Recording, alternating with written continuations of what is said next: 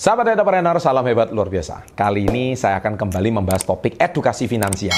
Semoga pengetahuan finansial Anda akan lebih bertambah. Saya ambil ini dari pengalaman hidup saya dan juga dari satu dari beberapa buku. Salah satu buku yang saya sangat re rekomendasikan adalah The Rich Man from Babylon ya. Jadi Anda bisa baca buku tersebut uh, orang kaya dari Babylon dan di situ Anda akan paham betul apa itu tentang kecerdasan finansial. Apa saja setelah yang satu ini.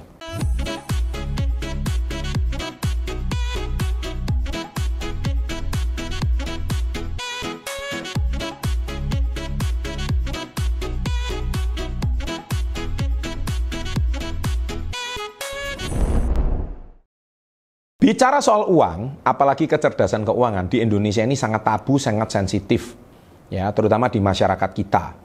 Bicara soal uang itu seolah-olah kayaknya eh, haram gitu, bicara soal uang dan sangat sensitif, terutama di masyarakat-masyarakat kita, ya. Dan tentu kita harus tahu kenapa sih siapa yang nggak butuh uang, usia berapapun pasti senang kalau dikasih duit ya. Tapi banyak juga yang menyalahgunakan tentang yang namanya uang.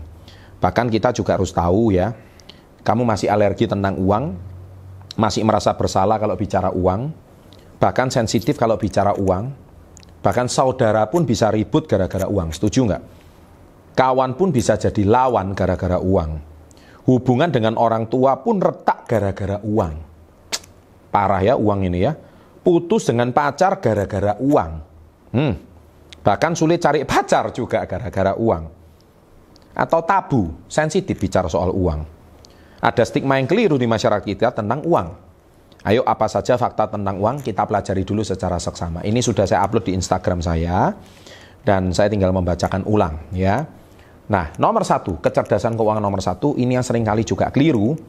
Nomor satu uang tidak dibawa mati. Tapi faktanya adalah tidak punya uang rasanya mau mati. Nah itu anda harus tahu, ya kan? Jadi eh, bahkan mati pun kalau bisa jangan sampai ngerepotin orang lain. Berapa banyak orang mati pun harus dapat santunan dari negara. Mati pun tidak bisa mensolatkan jenazah. Mati pun tidak bisa membeli peti mati. Mati pun mau cari tanah kuburan pun tidak bisa. Bahkan untuk memberikan penghormatan terakhir pun nggak ada. Itulah kebanyakan orang yang ngomong uang itu tidak dibawa mati.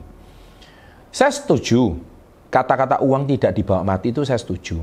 Kalau anda itu eh, apa seolah-olah uh, menganggap uang itu yang nomor satu dan segala-galanya. Ya, sehingga tapi kita mau garis bawahi bahwa poin nomor dua, ya kecerdasan finansial kedua, uang memang bukan segala-galanya.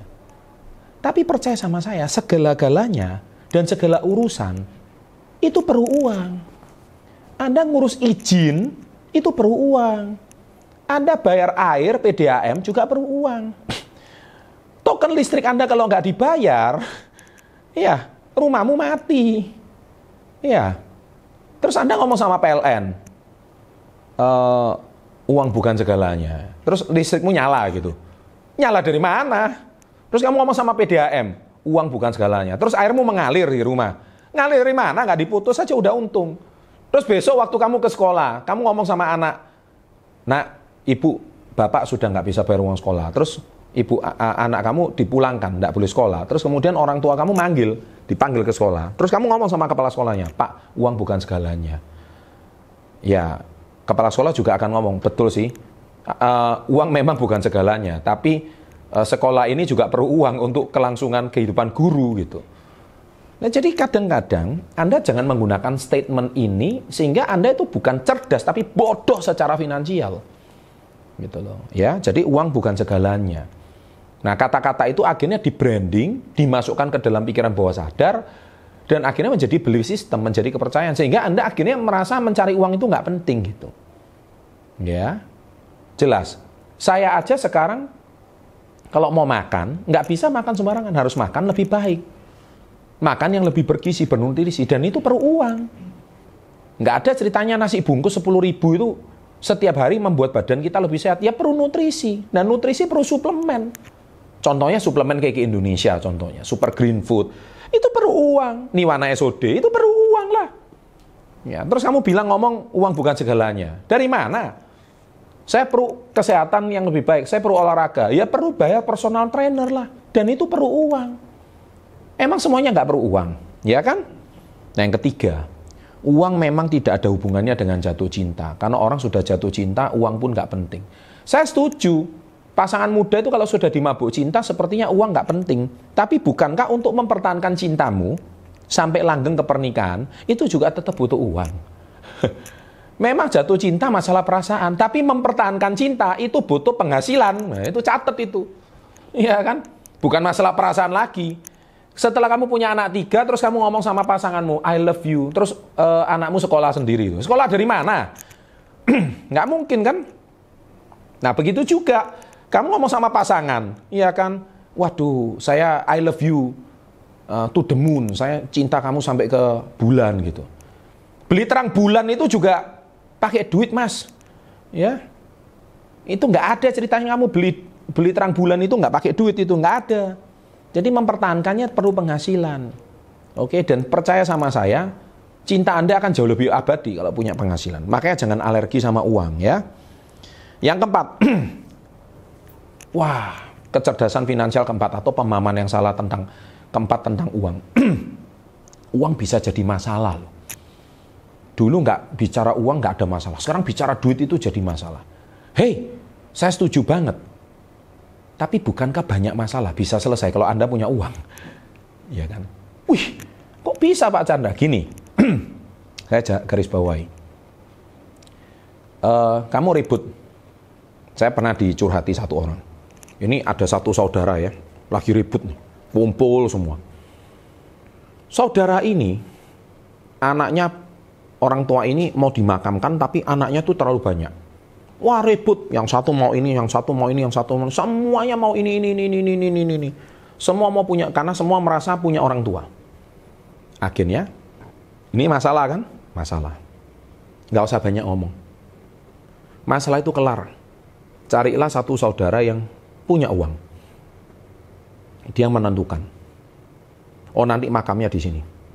Nanti di sini nanti di sini, nanti di sini, nanti ngadep sini, ngadep sini. Masalah kelar. Ternyata masalah bertahun-tahun tidak selesai karena makam orang tua ini, masalahnya cuma satu, masalah uang.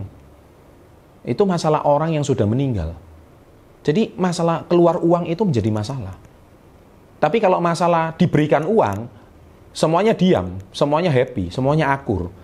Tapi kalau masalah kekurangan uang, semua pada ribut. Nah, ini adalah sebuah fakta. Kenapa kok Anda suka ribut sih? Ada orang ngomong, aduh gara-gara uang aja kok mandang uang itu segala-galanya seperti, menuhankan uang. Banyak orang ngomong kayak gitu. Sudahlah hubungan persaudaraan itu nggak bisa dinilai dengan uang lah. Brotherhood is brotherhood. Ya saya setuju sih. Tapi percaya sama saya, lima tahun lagi kalau brotherhoodnya masing-masing punya masalah dengan keuangan, dan yang satu menyantuni yang satu terus, sampai yang satu itu nggak bangkit-bangkit, lima tahun lagi tetap nggak bangkit, saya rasa persaudaranya juga bisa luntur. Ngerti maksud saya? Brotherhood sih brotherhood, persaudaraan sih persaudaraan. Tapi kalau sudah menyangkut kebutuhan perut, sudah menyangkut kebutuhan pribadi, ya urusan masing-masing. Kita nggak bisa minta santunan terus dari teman kita. Eh, you are my brother. Terus ngomong you are my brother, duitnya keluar. Sekali nggak apa-apa, dua kali nggak apa-apa, tiga kali dijotos kamu. Saudaranya statusnya bisa jadi hilang. Jadi menurut saya jangan munafik lah. Ya sehingga seolah-olah anda itu menganggap bahwa uh, uang itu menimbulkan masalah. Justru kekurangan uang itulah yang menimbulkan banyak masalah. Benar ya kriminalitas itu terjadi karena masalah uang. Saya setuju banget. Ya bahkan ributnya orang di sebuah rumah tangga 99% itu masalah uang ya jadi ini Anda harus garis bawahi. Bahkan keharmonisan rumah tangga itu juga bisa bermasalah karena kekurangan uang. Nah inilah pemahaman-pemahaman yang keliru mau saya garis bawahi lagi. Dan yang kelima yang terakhir, uang memang sudah diatur rezekinya. Ayo siapa yang sering dengar gini? Ah sudah rezeki sudah ada yang ngatur. Nggak usah bingung sama yang di atas. Sering ya kita dengar ya kata-kata seperti ini. Tapi bukankah kalau kamu nggak bisa ngatur duit, ya sama aja hidupmu tetap susah. Meskipun rezeki sudah ada yang ngatur, tapi ngatur finansial itulah paling utama. Anda ngerti cara ngatur duit. Percuma Anda hari ini gaji 10 juta, pengeluaran 15 juta. Percuma hari ini Anda gaji 50 juta, pengeluaran 70 juta, nggak bisa ngatur duit, bocor terus ke mana-mana. Anda punya income 100 juta satu bulan pun tetap habis. Kalau pengeluarannya 120 juta, besar pasak daripada tiang. Akhirnya apa? Semakin besar gajimu, intinya hidupmu tidak lebih baik. Kenapa? Masalahnya itu bukan di rezekinya, masalahnya cara kamu nggak bisa ngatur. Kalau kamu nggak bisa ngatur duit dengan baik, akhirnya ribut sana ribut sini, akhirnya itu jadi problem. Nah, semoga dengan kecerdasan finansial kita kali ini, tips saya bisa mengubah stigma-stigma pemahaman kita yang keliru di masyarakat.